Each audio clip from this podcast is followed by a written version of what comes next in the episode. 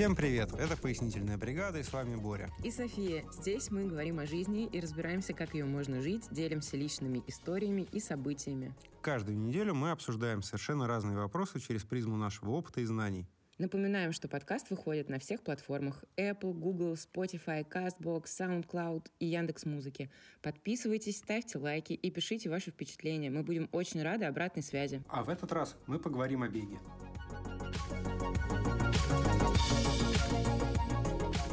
Этот выпуск мы назвали «О чем я говорю, когда говорю о беге не просто так». Это отсылка к э, одноименной книге Харуки Мураками. Мне кажется, это отличное произведение непосредственно о беге. Сейчас, наверное, многие поморщились, типа «О, Харуки Мураками, мистицизм, отель «Призрак», «Человек-овца». Ну, не стоит переживать, это самая обычная повесть, где вот э, человек простым языком рассказывает о своих взаимоотношениях со спортом. Вот. И мы, собственно, тоже решили с Софией э, обсудить вот этот вот вопрос, поделимся с вами нашими рассуждениями. Наверное, со спортом мы все встречаемся невольно. Это начинается с детского возраста, когда всех детей водят э, в разные кружки, в том числе в спортивные.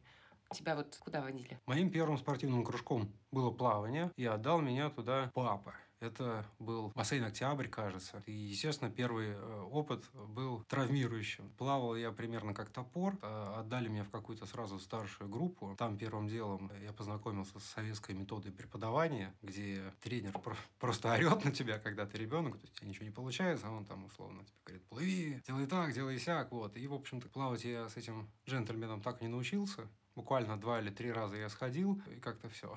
Сжалились надо мной родители. Далее, далее никакого спорта не было долгое время. Мой дедушка пытался как-то тоже меня приобщить, пытался бегать со мной. Ну, естественно, мне было сколько? Лет 6-7 э, бегал я довольно скверно. За высоким тогда еще дедушкой я, естественно, не, не поспевал. И потом, конечно же, где-то уже в районе там 10 лет меня как э, мальчика запихнули в секцию по тэквондо, чтобы я рос настоящим мужиком, умел давать сдачу. И вот это все целый год, значит, я познавал мастерство восточных единоборств. Но как-то из тэквондо у меня не сложилось. Э, на этом все, на этом все.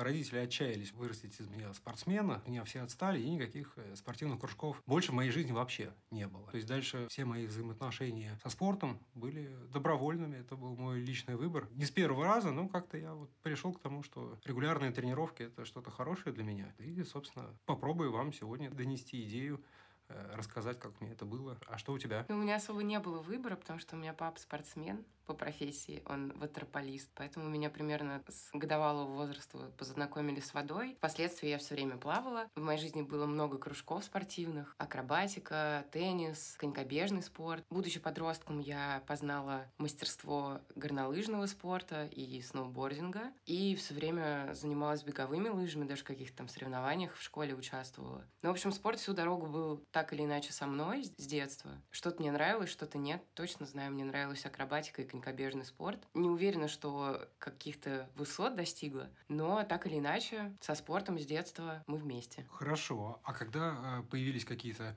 осмысленные чувства по отношению к спорту? Когда это стало уже так сказать, не в этой вот детской обязаловкой, да, когда ты делаешь что-то кроме школы, когда ты почувствовала, что вот э, тебе самой надо, хочется? Ну, наверное, когда я стала работать уже, то есть это было на четвертом курсе университета, и я поняла, что у меня учеба сидячая, 24 на 7 с планшетом или за компьютером, потому что чертишь, какие-то отмывки делаешь, рисунки, то есть постоянно сидишь. У меня появилась машина, и транспорт и ходьба из моей жизни тоже исчезли. И я поняла, что я просто постоянно сижу на месте, и это как минимум вредно, потому что там спина начинает болеть, ну и вообще устаешь.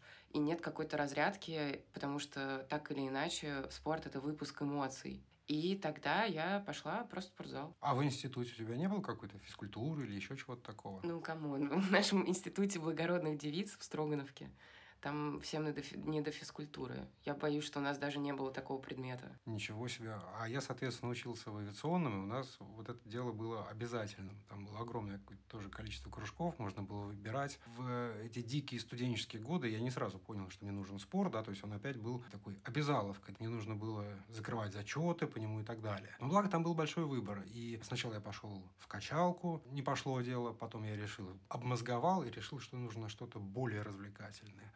И записался на настольный теннис. Это было, в принципе, весело, но талантов у меня тоже к настольному теннису не было. В итоге я понял, что и настольный теннис это тоже очень сложно, это лень, надо какую-то форму, э, ракетки там и так далее. Очень сложно. В итоге моим компромиссом со спортом в университете стал кружок шахмат. Что шахматы тоже, да, шахматы тоже считаются спортом. Правда, не знаю, как, какое умение тренируют, да, там, сопеть, может быть. Ты представляешь себе вообще, как ты занимаешься шахматным спортом? Конечно. То есть огромное количество ботаников, такие же, как ты, которым очень лень э, таскать с собой шорты, кроссовки и так далее. Вот они все сидят, значит, тикают часы и все сопят. Вообще-то вы накачиваете фаланги пальцев, потому что щелкать часы – это ого-го какая задача, особенно так быстро. Дело серьезное, да. Ну, в общем-то, и на этом обязательный спорт в моей жизни закончился, да, но уже в институте у меня были первые потуги бегать. Но тогда это было что-то смешное. Дай Боже, один километр я пробегал. И опять же, это был какой-то такой момент в моей жизни, когда, ну вот мне казалось, что все не клеится, все не получается, нужно как-то становиться лучше. Подсознательно мне казалось, что спорт обязательно сделает из меня человека и как-то мою жизнь поправит. То есть девчонки с понедельника любят начать э, диеты и похудания, а ты э, решил, что э, спорт это, это твой, это твой аналог. Ну все, с понедельника худею, а у тебя, ну все, с понедельника бегаю. Да, примерно так и было. Собственно, меня хватило, наверное, на один или два месяца. Вот я бегал по километру и чувствовал себя большим молодцом. А потом как-то жизнь начала налаживаться сама собой, и бег сам собой тоже отменился. А я сейчас вспомнила, что в детстве э, по своей воле я каждое лето гоняла на велосипеде. Я не уверена, что это можно назвать спортом, но это же достаточно э, большая физическая нагрузка, когда ты весь день гоняешь на велике. И там же летом, каждое лето был бадминтон, всякие турниры по бадминтону. Я знаю, что это смешно, примерно как шахматы. Мы прям сражались, там натягивали сетки, у нас были турниры, и у меня, кстати, классно получалось. Я вообще до сих пор бадминтон люблю. Ну, это определенно все работает, должно работать.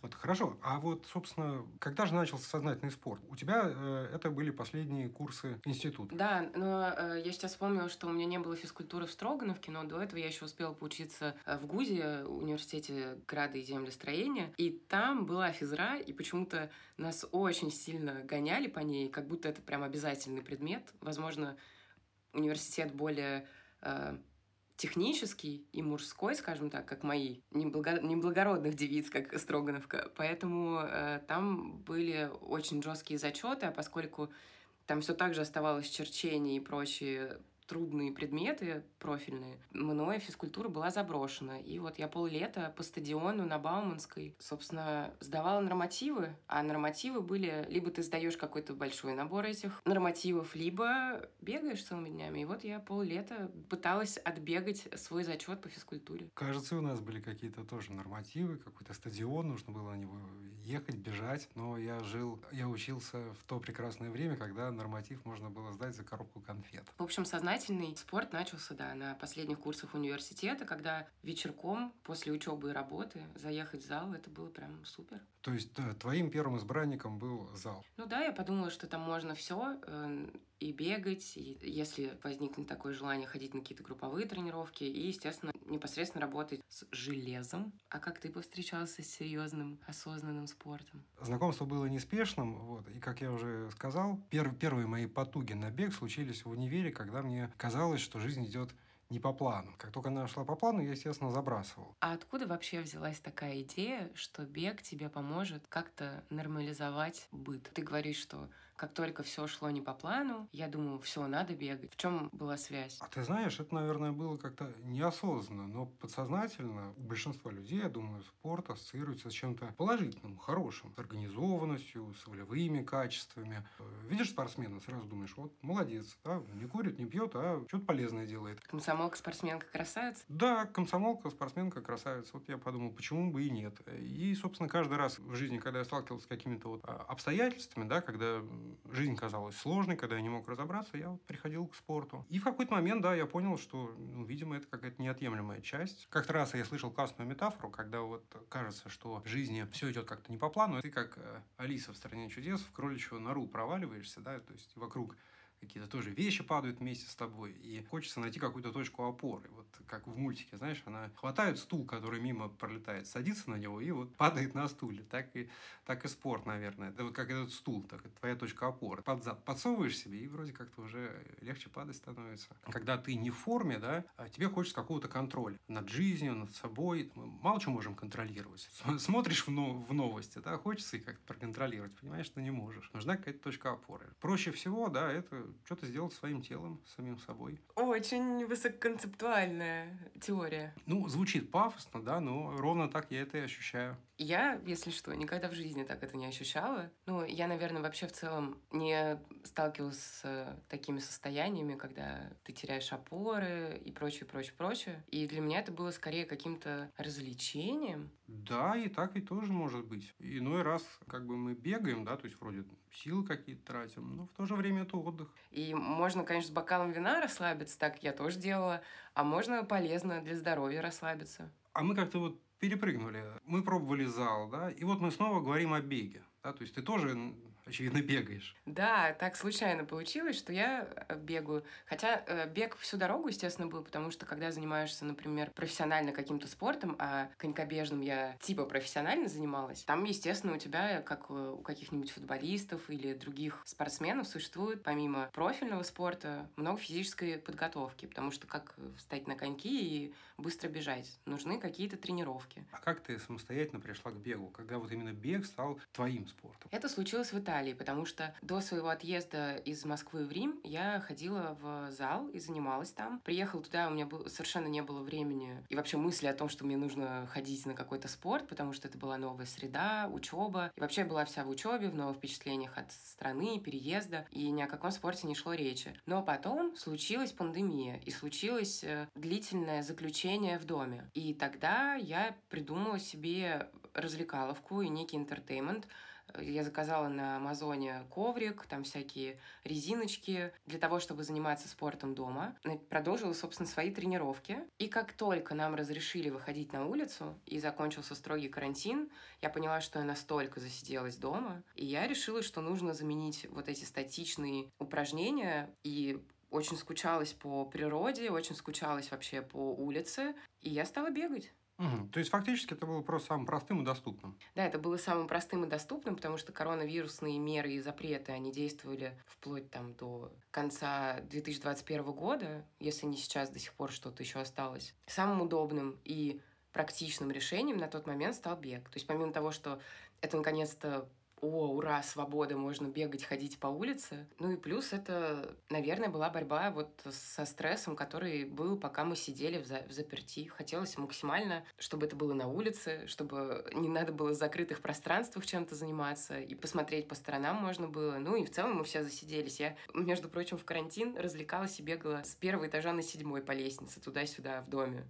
Потому что из дома нельзя было выходить, а хотелось вот какой-то прям движухи. Потому что я достаточно непоседливый человек. Надо мной все смеялись, а я бегала туда-сюда. С первого по седьмой, с первого по седьмой. Ужасно, потом ноги болели. Ну, это классно, это серьезная нагрузка. Я, да, здесь склонен согласиться. Конечно, бег это проще всего. У меня случались романы с велоспортом, как-то раз я даже, похвастаюсь, пересек целую Латвию на велосипеде. Естественно, у меня был э, какой-то период жизни, когда я ходил в качалку с своим другом. Естественно, тягал железо, наращивал массу и так далее. Но, тем не менее, все равно бег оставался корневой какой-то историей, да, потому что, ну, потому что что может быть проще, да, то есть вот велоспорт, велотуризм, это все классно, но это очень дорого и сложно, потому что, собственно, сам велосипед стоит много денег, а там, где велосипед, там и экипировка, потому что тебе нужен шлем, тебе нужны велосипедные шорты. Э, если ты едешь куда-то в путешествие на велосипеде, тебе нужны рюкзаки всякие, фляги. Миллион, короче, вещей, которые, в общем-то, классно покупать. Денег ты тратишь немерено, а в путешествие ездишь редко. Кататься по Москве, ну, такое себе было, да, потому что все-таки трафик серьезный.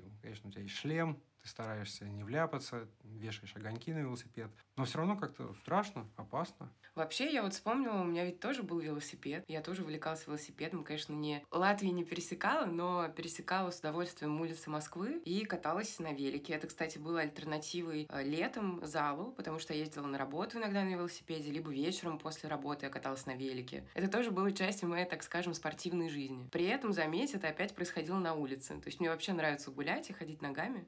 чем еще может ходить. Классно, когда вокруг есть на что посмотреть. Так что же там после велоспорта у тебя было? После велоспорта, опять же, снова был бег, но за бегом в качалку. И, естественно, этот э, ковид, он приговорил качалку также. То есть в Москве действовали такие же все эти ограничения. Вот. А даже когда их сняли, их же оперативно снимали, как-то было боязно ходить в зал, то есть это а тягать железо в маске вообще дело неприятное. Вот. И, конечно, самым простым было натянуть кеды, кроссовки и побежать. Совершенно справедливо после месяцев заперти, да, хотелось просто вот пробежаться по улице наконец, посмотреть на деревья, домики, вот это все, да, то есть хотелось, чтобы картинка перед глазами мелькала. Вот, чтобы картинка была, естественно, натуральной, а не, не в мониторе. Ну, так или иначе, в общем, мы, наверное, сойдемся с тобой на том, да, что бег это просто самая простая и доступная штука. Одел кроссовки и побежал. Никакой никакой особенной экипировки тебе не нужно. Кроссовки так или иначе есть у всех. Может быть, не специальные, хотя мы потом это обсудим, возможно, это важно. Но это дешево, сердито и полезно. Еще раз подытожив, да, получается, почему вообще мы выбрали бег? Да, ну, просто потому, что он самый простой и доступный. Можем, наверное, перейти к какой-то теории бега, поговорить вообще, что он э, нам дает в телесном, моральном плане, да, как это все работает. Ну вот, э, если начнем с физики, да, с телесных аспектов. Какие у тебя ощущения от бега? Ну, во-первых, даже когда я ходила в зал, больше всего мне нравилось от прогресса в тех или иных упражнениях выносливость и сила. Ты себя ощущаешь каким-то сверхчеловеком. Мне нравилось, что вот я даже не могу там отжаться 3-10 раз, а потом я могу уже отжаться 20. И вот это ощущение, как будто я супервумен, и у меня есть какая-то сила, оно меня всегда мотивировало. И точно так же с бегом, что когда я начала бегать, я почувствовала себя живой и сильной, то есть как будто у меня есть мускулы и как, вообще какая-то сила внутри меня. Я как в Звездных войнах. Скажи, а вот э, ты сразу начала ощущать вот эти вот перемены в теле? Как и в любом деле, вне зависимости от того, рисуешь ты, готовишь или в нашем случае бегаешь, важна регулярность. А вот в беге особенно важна регулярность, потому что как только мы начинаем тренироваться постоянно, организм адаптируется к нагрузкам и увеличивается количество митохондрий в целевых мышцах. Это так называемые энергетические станции клеток. И таким образом энергия к мышцам подводится намного эффективнее. Но стоит нам бросить занятия, и сеть митохондрий начнет уменьшаться. В среднем достаточно игнорировать пробежки 14 дней. Как и все навыки, которые мы не практикуем, нами утрачиваются со временем, так и физическая форма теряется. Конечно, это случилось не сразу, но это и не было проблемой. То есть это изначально не было самоцелью, поэтому я не испытывала каких-то проблем насчет того, что там я сразу не чувствую силу и прочее. Но эффект, надо сказать, быстро появился, поскольку, как я уже сказала, в какой-то момент стакан вина заменила на 6 километров бега по вечерам. Легкость я почувствовала сразу. То есть я буквально через пару пробежек стала себя чувствовать здоровее, спать стало как-то легче, проще. А вот Apple Watch недавно тебе отчитались о некоторых достижениях. Да, Apple Watch несколько раз за последние две недели похвалили меня, кожного человека. Великий компьютер сообщил мне о том, что у меня снизился пульс при ходьбе и просто в спокойном состоянии. И что же это значит, расскажи. А что из этого следует? У нас у всех есть сердце, и оно бьется. И за нашу жизнь оно пробьется совершенно определенное количество раз. Это орган, у которого есть некоторый ресурс. Количество ударов сердца, оно конечно, скажем, Пусть это будет 3 миллиона ударов за жизнь, я не знаю точно цифр. И если твой пульс в покое, да, или при отсутствии физической нагрузки снижается, это значит, что у твоего сердца просто остается больше ресурса. То есть срок годности моего сердца сдвинулся? Все так, все так. Мораль какая? То есть вот э, ты начинаешь, да, регулярно бегать, а эффект, он приходит, тем не менее. Может быть, ты не, не Усейн Болт, да, и не побьешь скорость звука э, и мировой рекорд, но, тем не менее, непосредственно ты преуспеешь. Мы куда-то далеко в дебри ушли, а начинали мы с физических успехов. Для меня, на самом деле, никогда не было задачи бегать как э, Усейн Болт или вообще быстро бегать. Мне изначально хотелось это делать исключительно вот с целью, целью повышения моего уровня здоровья. И, собственно, вот теперь, ну, спустя два с половиной года мы видим непосредственные результаты. А ты вот расскажи, как тебе физиологически физиологический эффект. Физиологический эффект. Но поскольку у меня нет Apple Watch, да, я вообще не очень э, внимательно слежу за э, своей метрикой, да, то есть я опираюсь только ну, какие-то простые вещи. То есть быстрее я бегу свой средний там, километр или медленнее. Если на большом промежутке времени, ну, скажем, месяц или два, я вижу, что цифры растут, ну, значит, организм оздоравливается, начинает работать лучше. Но, опять же, я, как и ты, бегу не для того, чтобы угнаться за Усейном. А я, в первую очередь, таким образом снимаю стресс стресс. Есть также и внутренние физиологические процессы, на которые бег влияет. Что нам об этом говорит наука? О, ну тут придется начать от Адама. Не знаю, как наши слушатели, ваш покорный слуга гарантированно произошел от обезьяны. Тут стоит сказать, что бег вообще-то был одним из эволюционных преимуществ нашего вида, потому что, несмотря на то, что сейчас мы все живем в городах и ведем какой-то оседлый образ жизни, изначально люди были охотниками и собирателями. И вот эта вот способность передвигаться трусцой, бегом трусцой на огромное расстояние стала нашим эволюционным преимуществом. То есть мы обегали огромные э, территории, просто преследовали добычу очень долго, да, потому что те животные, на которых мы охотимся, всякие олени, лани, газели, они умеют бегать быстро, но недолго. А человек, наоборот, бегать быстро в целом не умеет, но может делать это невероятно продолжительное время. Таким образом, бег трус, э, трусцой – это наше естественное физиологическое состояние. Кроме прочего, надо сказать, что помимо кровеносной системы, да, где у нас сердце является активным насосом, у нас также есть и лимфа. Ток лимфы обусловлен исключительно нашими физическими движениями. Да? Соответственно, когда человек двигается, в частности бегает, то в организме активизируется лимфоток. Движение лимфы по организму способствует иммунитету, просто нашему здоровью. Тут можно перебросить мостик к здоровому питанию. Все мы с вами, большинство из нас любит говядину. Какая говядина считается более, более вкусной и полезной? Та говядина, которая до того, как попасть к нам на тарелку, была на вольном выпасе, потому что организмы у всех млекопитающих устроены на планете похожим образом, да, и, соответственно, те коровы, которые движутся, у них лимфоток присутствует, и они болеют реже. А те, которые, соответственно, находятся в стойле, да, и они обколоты антибиотиками, они болеют чаще. Такое мясо мы, так сказать, не очень уважаем. То же самое, в общем, справедливо и для человека. В общем, человек должен двигаться, в частности, бегать. То есть движение – это жизнь. Абсолютно так. Движение – это жизнь. Плюс, помимо физики, есть некоторая лирика. Все люди периодически сталкиваются с какими-то проблемами, испытывают стресс. А, наверняка вы замечали, что в стрессовой ситуации ваше телесное состояние меняется. Увеличивается пульс, потеют ладошки, у кого-то даже появляются тоннельное зрение, панические атаки и прочее. Вся вот эта вот физиология, она нам дана от природы. Это естественная реакция на опасность. У нас включается механизм «бей или беги». Чтобы бить э, или бежать, нам нужен какой-то мощный отклик от организма. То есть, когда мы сталкиваемся с какой-то ситуацией, которую интерпретируем как опасную, у нас э, в крови выбрасываются гормоны стресса. Кортизол, адреналин, норадреналин. Под их воздействием у нас увеличивается пульс, сердечный ритм, увеличивается потоотделение и вот эта вот вся прочая вкусность, которую мы так любим. Однако мир вокруг нас изменился, а мы телесно нет. Мы по-прежнему сталкиваемся с различными стрессами, но теперь они другого рода. Если раньше мы опасались, что из кустов выскочит тигр, то сейчас нас пугают новости в лентах мессенджеров, нас ругает босс на работе, да, или что-то подобное. Стрессовые ситуации изменились, а каких-то новых э, хороших способов утилизировать все эти гормоны стресса не нашлось. Таким образом, э, бег является отличным решением, потому что вот гормоны выбрасываются в кровь, пульс увеличивается и так далее, тело находится в состоянии готовности, и проще всего надеть на себя кроссовки и побежать. То есть, получается, помимо физиологии, это еще и имеет отношение к нашему ментальному состоянию? Конечно, потому что наши эмоции продиктованы наличием тех или иных гормонов в крови. И, скажем, если мы говорим о гормонах стресса, то спортивные нагрузки помогают их утилизировать. Поэтому, возможно, многие замечали, что после зала, пробежки, катания на велосипеде, любого активного э, способа провести время, да, человек становится не только усталым, но еще и спокойным. Или веселым даже. А вот, кстати, когда в таком случае лучше бегать? Утром или вечером, если ты становишься бодрым? Ты знаешь, я думаю, что миллион копий было сломано касательно этого вопроса.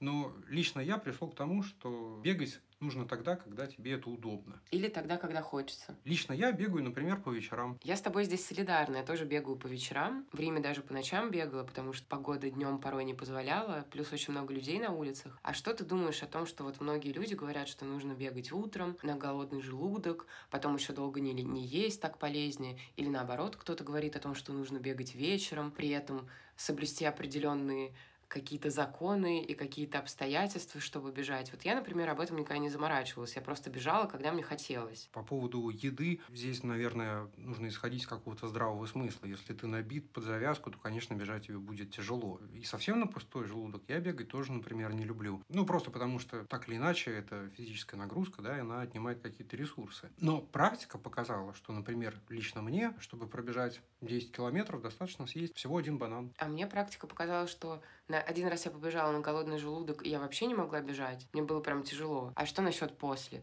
У людей скорее больше заморочек по поводу того, что там должно какое-то время, как после тренировки в зале, пройти, всякие истории про углеводные окна, белковые и прочее. Опять же, я здесь совершенно не заморачиваюсь. Единственное, что за день до пробежки, ну, неплохо бы, конечно, заправиться э, углями, да, если ты собираешься бежать какой-нибудь там полумарафон на 20 километров. Ведро макарон, мне кажется, это отличное топливо для новых побед.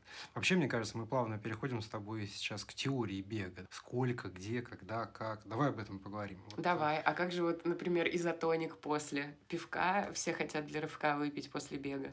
Ну, в этом в целом есть смысл, да, потому что э, длительная аэробная нагрузка, да, там на протяжении часа, двух, трех, многие марафоны бегают 4 часа. Конечно, это снижает э, баланс электролитов, да, и некоторые продукты лучше справляются с э, задачей восполнения. Но опять же, мне кажется, здесь все максимально индивидуально, и нужно как-то больше ориентироваться на собственные ощущения. Знаешь что? Я забыл спросить самое главное. Когда ты полноценно решил, что ты бегун, что ты бегаешь теперь, и это твоя развлекаловка, отдушина и так далее. Ты знаешь, это было, наверное, года Четыре назад. Потому что со мной все понятно. Я начала бегать в 2020-м, как только открылись э, двери после локдауна. И с этого момента я не прекращаю бегать. И в Риме бегала, и в Москве бегала зимой, и сейчас в Буэнос-Айресе бегаю. По сути, два года стабильных пробежек. А я начал бегать э, в 2018 году. С тех пор, вот, наверное, я решил, что я бегун. Как я говорил, я забегал в зал, но даже там я, тем не менее, упражнялся на беговой дорожке.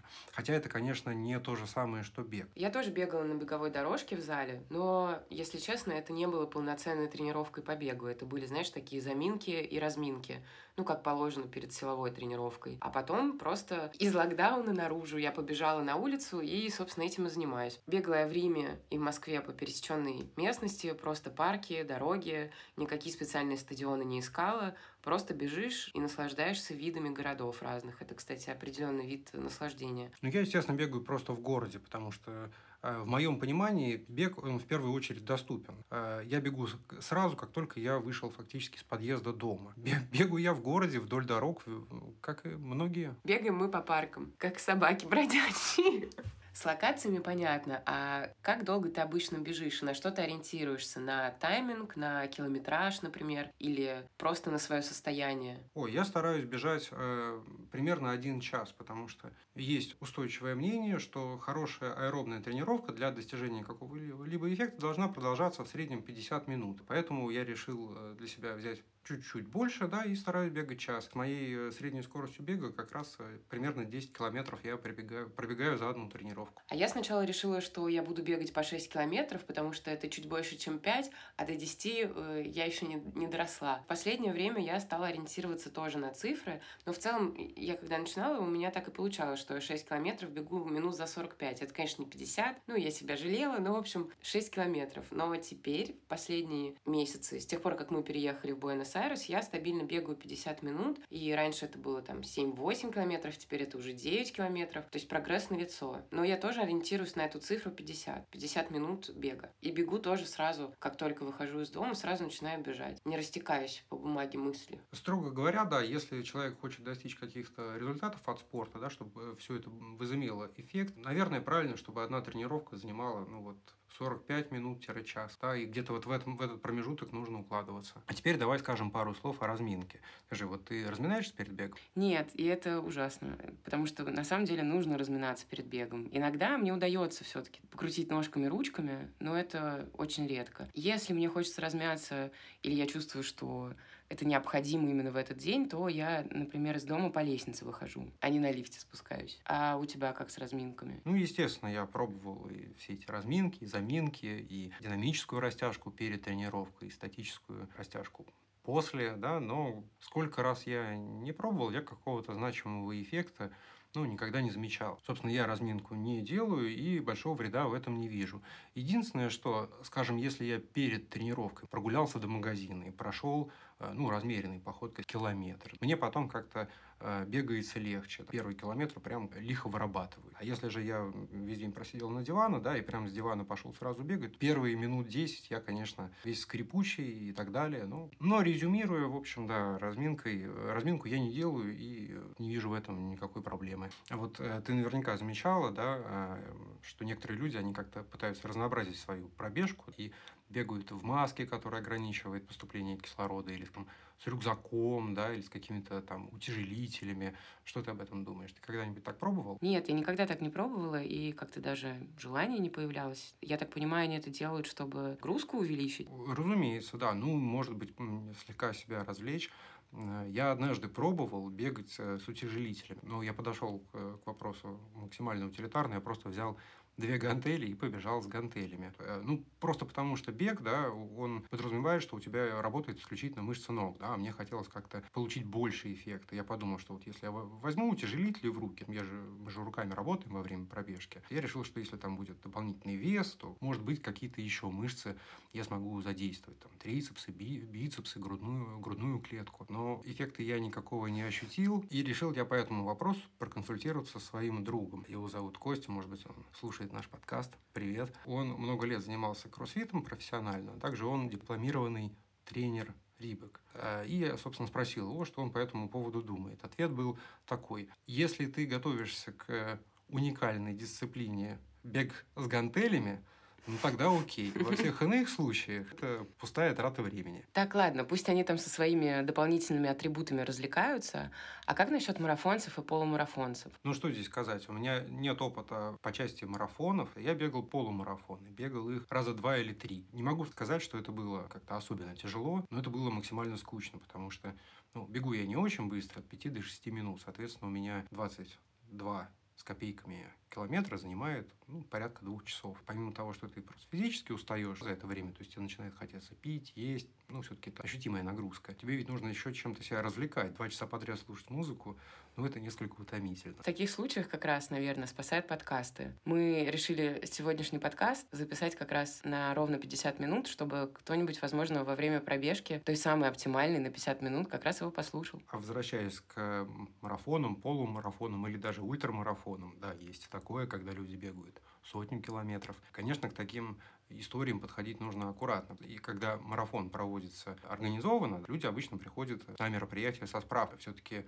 два или три или четыре часа интенсивной нагрузки на вашем самочувствии гарантированно отразится. Поэтому подходите к таким развлечениям с умом. А вот скажи, ты после пробежек как себя чаще всего ощущаешь?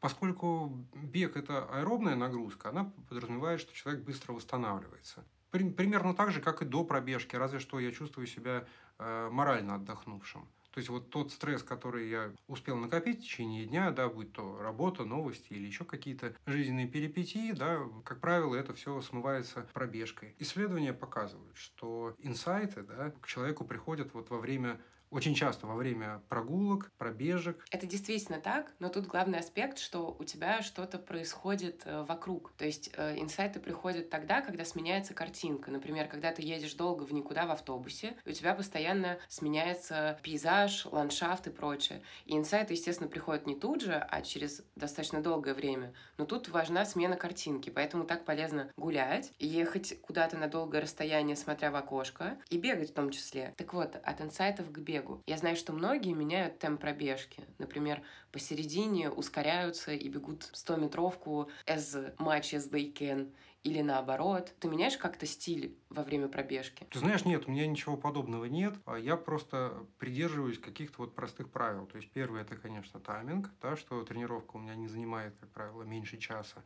Ну, разве что я как-то особенно хорошо бегу. Э, я только стараюсь э, соблюдать технику бега. А техника бега, она какая? Естественно, я стараюсь держать правильное положение тела. Да? То есть я слегка наклонен вперед, слегка задираю голову вверх, да, чтобы воздух легко входил в грудь. Стараюсь держать руки на уровне подвздошных косточек. В районе тазобедренного сустава, да, не задирать их. И бегаю я с мыска. То есть, конечно, многие бегают с пятки, но в целом это не принципиально, да, то есть вот многие марафонцы профессиональные, когда изучают, как они бегут, как они достигают своих э, прекрасных цифр, оказывается, что люди вообще меняют технику в процессе марафона, да, то есть они часть бегут с мыска, часть бегут с пятки. Ну а что касается именно смены нагрузки, э, она у меня происходит как сама собой по настроению. Если вдруг у меня какой-то трек заиграл классный, да, агрессивный, то есть я могу немножко вжарить. Вот. Или если я встречаю какого-то другого бегуна, да, у меня иногда... Дух соревнования просыпается. Просыпается, да, дух соревнования, мне хочется с ним потягаться, угнаться, обогнать. Э, или наоборот, вот мне хочется именно что отдохнуть, э, и я бегу просто вот неспешно, лениво даже.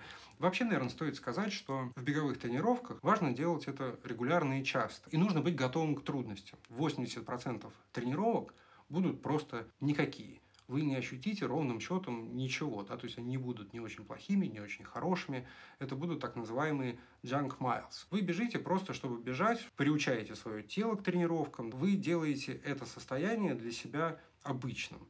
10% тренировок будут просто омерзительные – вы будете ненавидеть бег, ненавидеть себя, будете хотеть пла плакать, помирать и так далее, а 10% тренировок будут просто восхитительные, когда вы скажете, господи, да я просто сам Усейн Болт, силы переполняет меня и так далее. То есть э, нужно помнить всегда вот про эти цифры. Я как любитель подкастов, не только как ведущая, но и как и слушатель, очень люблю бегать именно под подкасты. И как раз с такими сложными пробежками я порой справляюсь за счет вот фоновых прекрасных голосов каких-то людей, которые о чем-то мне рассказывают.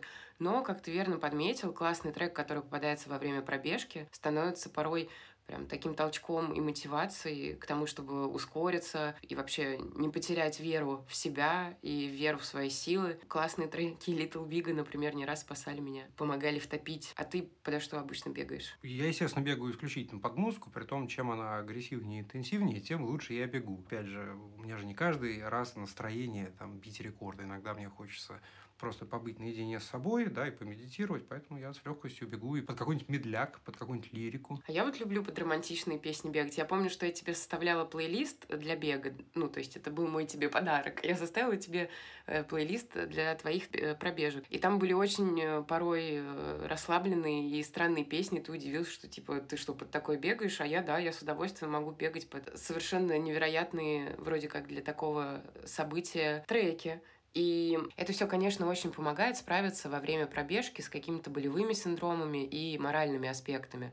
Как насчет того, что после пробежек, да, у тебя что у тебя вообще болит? Потому что я, к своему счастью, не испытываю боль в коленях и прочее. Пару раз у меня болел тазобедренный сустав, но это я неправильно куда-то ногу поставила и, в общем, подвернула ее в процессе пробежки. А в целом пожаловаться мне на боли не выдалось случая как-то. А у меня постоянно что-то болит.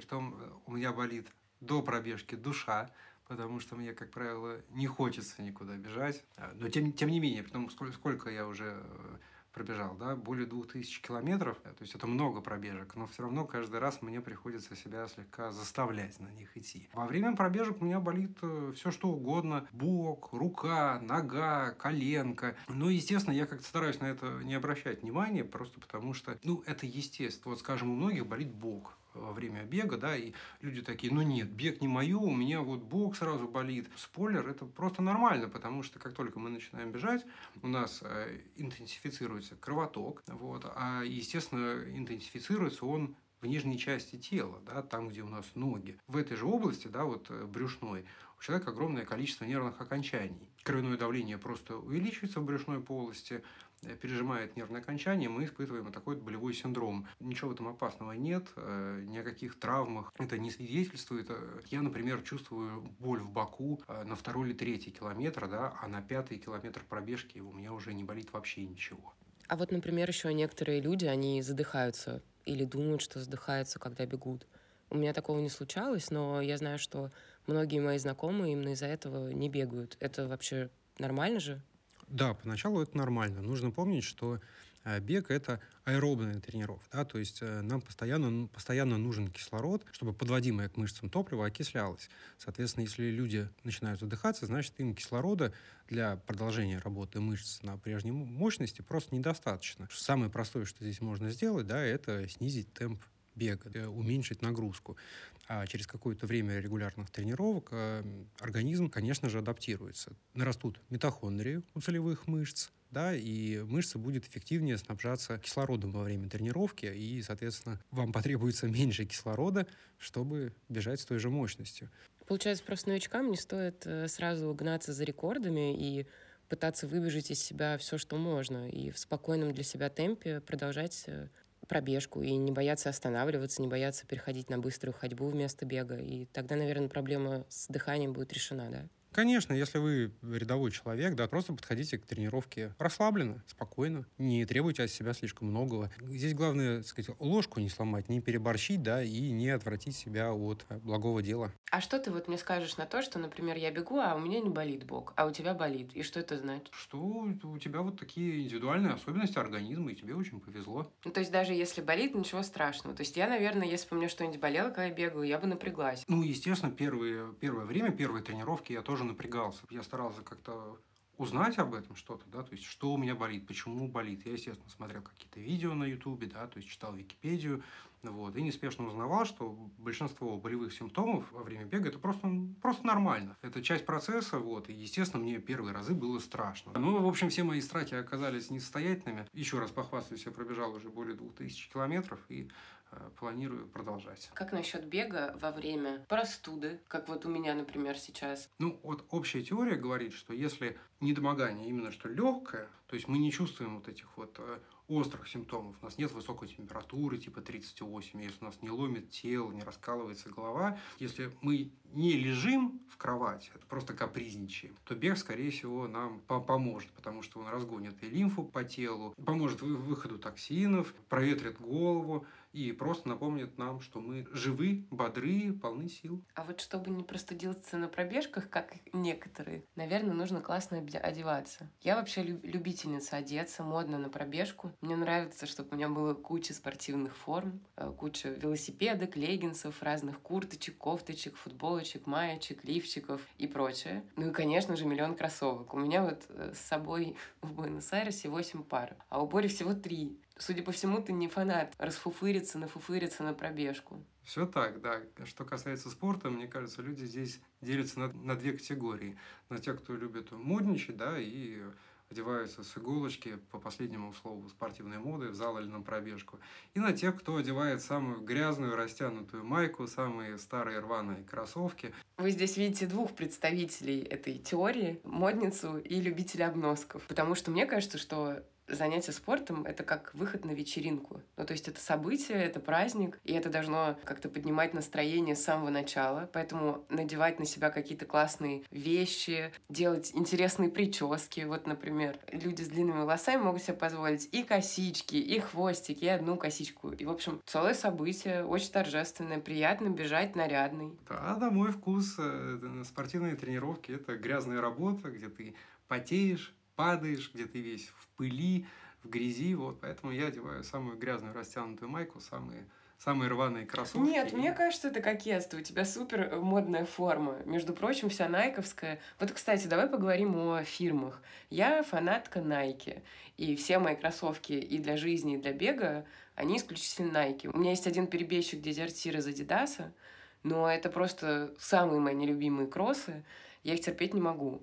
А так, да, я фанатка Nike э, и одежды, и приложений, и, в общем, всего на свете. А, а ты что любишь больше всего? А я не то чтобы фанат, но вот тоже так сложилось, что у меня, как правило, вся экипировка от Nike. То есть я бегаю с их спортивным приложением, и более двух тысяч километров я пробежал в одних и тех же кроссовках Nike, притом их даже не я купил. Как-то раз мои друзья Маша с Костей, привет вам, если вы привет, слушаете ребята. подкаст, да, купили мне совершенно случайно в дисконте кроссовки. Они стоили буквально 2000 рублей. Вот в, в этих кроссовках я бегал фактически до текущего момента. Ну, то есть сколько лет? Если честно, если бы вы увидели эти кроссовки, как сказала моя лучшая подруга, это как у детей в Нигерии одежда. Ну, фактически, да, они уже распадались на атомы и молекулы. Я бегал в них э, с 2018 года. Э, да, да нет, даже раньше, с 2015. Начинал бегать, первые потуги бега у меня были в них э, с 2015.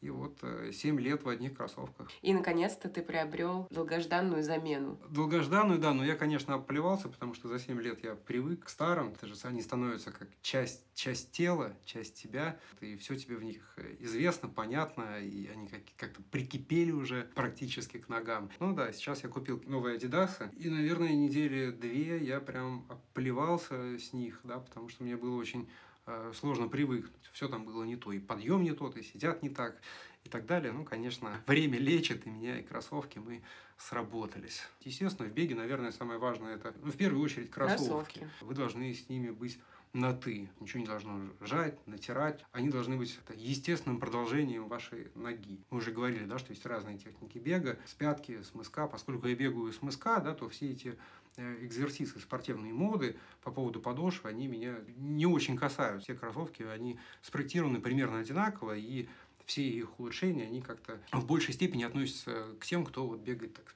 перекатом с пятки. Да? Что мне еще э, кажется важным сказать по поводу спортивной экипировки. Разумеется, любой вовлеченный спортсмен да, хочет тратить деньги, хочет покупать вот, вот это вот все спортивное оборудование и так далее. Конечно, если мы зайдем на сайт любого продавца спортивного инвентаря, Nike, Adidas, Reebok, да, у них обязательно будут э, какие-то про-модели, тех же там супер-пупер кроссовок э, для марафонов, в которых бегают у Nike, это пичуги, кажется, за два часа человек из Эфиопии пробегает Э, марафон. Конечно, это будут мощные рекламные программы. Ультралегкие кроссовки, кроссовки с карбоновой вставкой. То, все, пятое, десятое. Стоит это, конечно, неубиенных денег. Но что хочется сказать по поводу всех этих технологий в беге. Я здесь процитирую велогонщика, Грега Лемонда. Он трехкратный, если память не изменяет, победитель Тур де Франс, да, и когда его спрашивали про всякие велоэквипмент, да, там, облегченную раму карбон и так далее, да, человек отвечал, легче не будет, будет быстрее. Э, мораль какая? Что бы вы на себя не надели во время тренировки, легче бежаться вам не будет. Вы, возможно, увеличите свои показатели по части цифр, может быть, вы быстрее пробежите километр, но стоят ли эти секунды 30 там, тысяч за какие-то супер-пупер технологичные кроссовки, если вы не профессиональный марафонец. Я, наверное, солидарна, что кроссовки очень сложно выбрать, но вот если ты к ним привык, то потом в другие перейти очень сложно. Я тут одни найки на другие сменила, и мне было безумно тяжело. Но больше всего на свете я терпеть не могу бегать с сумкой или с какими-то лишними предметами. И я не знаю, как я жила до того, как Боря подарил мне Apple Watches, потому что я бегала и с поясной сумкой, и с телефоном в кармане. А теперь с часами я поняла, как отвратительно я бегала до. И мне важно очень, чтобы одежда была удобная, чтобы ничего не задиралось, двигалась, ничего не мешалось. Соответственно, как фанатка Nike, у меня стоит тоже приложение Nike, у меня как-то даже не стояло вопроса. Я бегаю изначально с ним, хотя я знаю, что многие люди бегают и с приложением Рибака, и с какими-то внутренними приложениями у смартфонов. А ты с какими гаджетами предпочитаешь бегать? Ну, здесь и как э, с тряпками, я подхожу к вопросу максимально утилитарно. Просто в кармане телефон, приложение Nike, да, и, э, которое отчитывает, соответственно, время, километраж, какую-то общую метрику. Разумеется, я пробовал Apple Watch и другие приложения. Но вот пришел к тому, что для меня оптимум он такой. Конечно, если кого-то мотивирует э, заниматься спортом, покупка новых вещей и гаджетов, я только за. Почему нет? Мне же достаточно самых простых вещей, да, просто каких-то кроссовок, просто приложение в любом телефоне. Потому что, ну, цель бега и мотивация бега. Вот, кстати, насчет мотивации. Мне обычно не приходится искать в себе какие-то дополнительные силы или вообще прибегать к каким-то дополнительным уговариваниям себя для того, чтобы побежать. Я просто знаю, что по расписанию пробежка в этот день. Кстати, я бегаю через день. У меня нет какой-то четкой схемы спортсмена. Я просто бегаю через день, потому что мне так удобно и мне так нравится. А как насчет твоих мотиваций? Потому что ты говорил, что тебе порой лень бежать, и ты делаешь над собой какие-то глобальные усилия, чтобы пойти на пробежку. Как ты вообще себя уговариваешь? Как вообще происходит этот процесс? И как часто ты бегаешь, с какой периодичностью? Ну, сейчас и я бегаю день через день. Э, хотя, мне кажется, более оптимальных э, результатов я достигаю при тренировках 3-1, 2-1. Да? То есть три дня я бегу, один отдыхаю, два дня бегу, э, день отдыхаю. При такой схеме тренировок да, мои количественные показатели растут быстрее. Но как все-таки ты себя мотивируешь к пробежке? То есть, что является для тебя поводом побежать? Я не легок на подъем, действительно. Мне нужно полчасика себя поуговаривать. Мне безумно лениво. Я каждый раз представляю, что как я буду уставать, э, как мне будет тяжело. Но я довольно четко представляю себе награду. Я знаю, что тренировка – это тот момент, когда ты берешь свою жизнь под контроль. Ты точно знаешь, как ты проведешь час своей жизни. Ты точно знаешь, что в конце ты будешь доволен собой, потому что ты поработал, потому что ты пересилил себя, свою лень. Вот. Э, я точно знаю, что после тренировки я буду просто спокойнее, я буду отдохнувшим, побуду э, наедине с собой, неспешно обдумаю какие-то вопросы, суммирую, я просто знаю, что в конце тренировки, да, я получу какую-то награду, и каждый раз оно того стоит. Как пела группа кино, смерть стоит того, чтобы жить, любовь стоит того, чтобы ждать, а бег, получается, стоит того, чтобы потом отдыхать со спокойной душой. Конечно, это выбор лично каждого человека, ходить ли ему в зал, бежать ли ему пробежки и вообще заниматься ли спортом. Но суммируя все, что мы сегодня обсудили, даже с точки физиологии, любые спортивные мероприятия, они исключительно позитивно складываются на ментальном и физическом здоровье человека. И, может быть, наш рассказ кого-то таки замотивирует, да, бежать, может быть, кто-то найдет, как я, например, точку опоры. А я вот, пожалуй, закончу пафосной цитатой Стива Джобса, который он сказал студентам Стэнфорда. И звучала она так. «Желаю вам никогда не прекращать свой бег. Этого желаю вам и я». Да, пожалуй, вот и все, что мы говорим о беге, когда говорим о беге. Спасибо за внимание, за прослушивание, надеюсь, до конца. Спасибо, что были с нами. Приходите к нам еще, мы вам все поясним. Пока-пока. Пока. -пока. Пока.